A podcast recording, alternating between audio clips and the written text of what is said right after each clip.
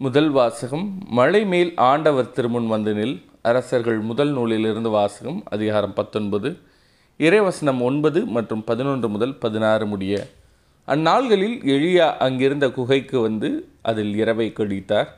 அப்போது ஆண்டவர் வெளியே வா மலை மேல் என் திருமுன் வந்து நில். இதோ ஆண்டவராகிய நான் கடந்து செல்ல இருக்கிறேன் என்றார். உடனே ஆண்டவர் திருமுன் பெரும் சுழல் காற்று எழுந்து மலைகளை பிளந்து பாறைகளை சிதறடித்தது. ஆனால் ஆண்டவர் அந்த காற்றில் இல்லை. காற்றுக்கு பின் நிலநடுக்கம் ஏற்பட்டது. நிலநடுக்கத்திலும் ஆண்டவர் இருக்கவில்லை. நிலநடுக்கத்திற்கு பின் தீ கிளம்பிற்று. தீயிலும் ஆண்டவர் இருக்கவில்லை. தீக்கு பின் அடக்கமான மெல்லிய ஒளி கேட்டது.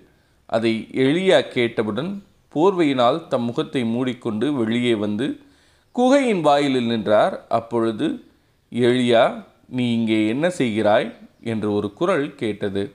அதற்கு அவர் படைகளின் கடவுளாகிய ஆண்டவர் மீது நான் பேரார்வம் கொண்டவனாய் இருந்து வருகிறேன். ஆனால் இஸ்ரேல் மக்கள் உமது உடன்படிக்கையை உதறிவிட்டனர். உம் பழிப்பிடங்களை தகர்த்து விட்டனர். உம் இறைவாக்கினரை வாளால் கொன்றுவிட்டனர் நான் ஒருவன் மட்டுமே எஞ்சியிருக்க என் உயிரையும் பறிக்க தேடுகின்றனர் என்றார். அப்போது ஆண்டவர் அவரிடம் நீ வந்த வழியே திரும்பி தமஸ்கு பாலை நிலம் நோக்கிச் செல்.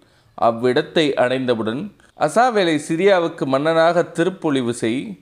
நிம்சியின் மகன் ஏகுவை இஸ்ரேலுக்கு அரசனாக திருப்பொழிவு செய். ஆபேல் மெகோலாவைச் சார்ந்த சாபாற்றின் மகன் எழிசாவை உனக்கு பதிலாக இறைவாக்கினனாக அருள் பொழிவு செய் என்றார். ஆண்டவரின் அருள்வாக்கு. இறைவா உமக்கு நன்றி. நற்செய்தி வாசகம். ஒரு பெண்ணை இச்சையுடன் நோக்கும் எவரும் தம் உள்ளத்தால் ஏற்கனவே அப்பெண்ணோடு விபச்சாரம் செய்தாயிற்று. மத்தேயு எழுதிய நற்செய்தியிலிருந்து வாசகம் அதிகாரம் ஐந்து இறைவசனங்கள் இருபத்தி ஏழு முதல் முப்பத்தி இரண்டு முடிய. அக்காலத்தில் இயேசு தம் சீடரை நோக்கி கூறியது விபச்சாரம் செய்யாதே என கூறப்பட்டிருப்பதை கேள்விப்பட்டிருக்கிறீர்கள்.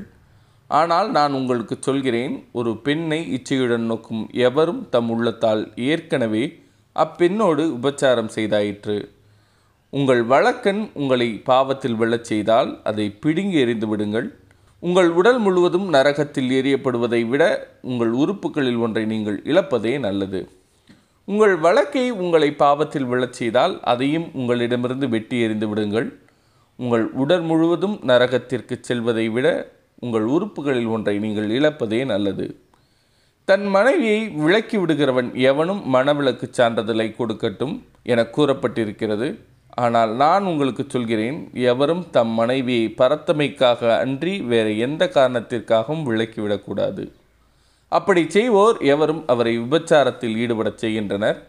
விளக்கப்பட்டோரை மனப்போரும் விபச்சாரம் செய்கின்றனர். ஆண்டவரின் அருள்வாக்கு கிறிஸ்துவே உமக்கு புகழ்.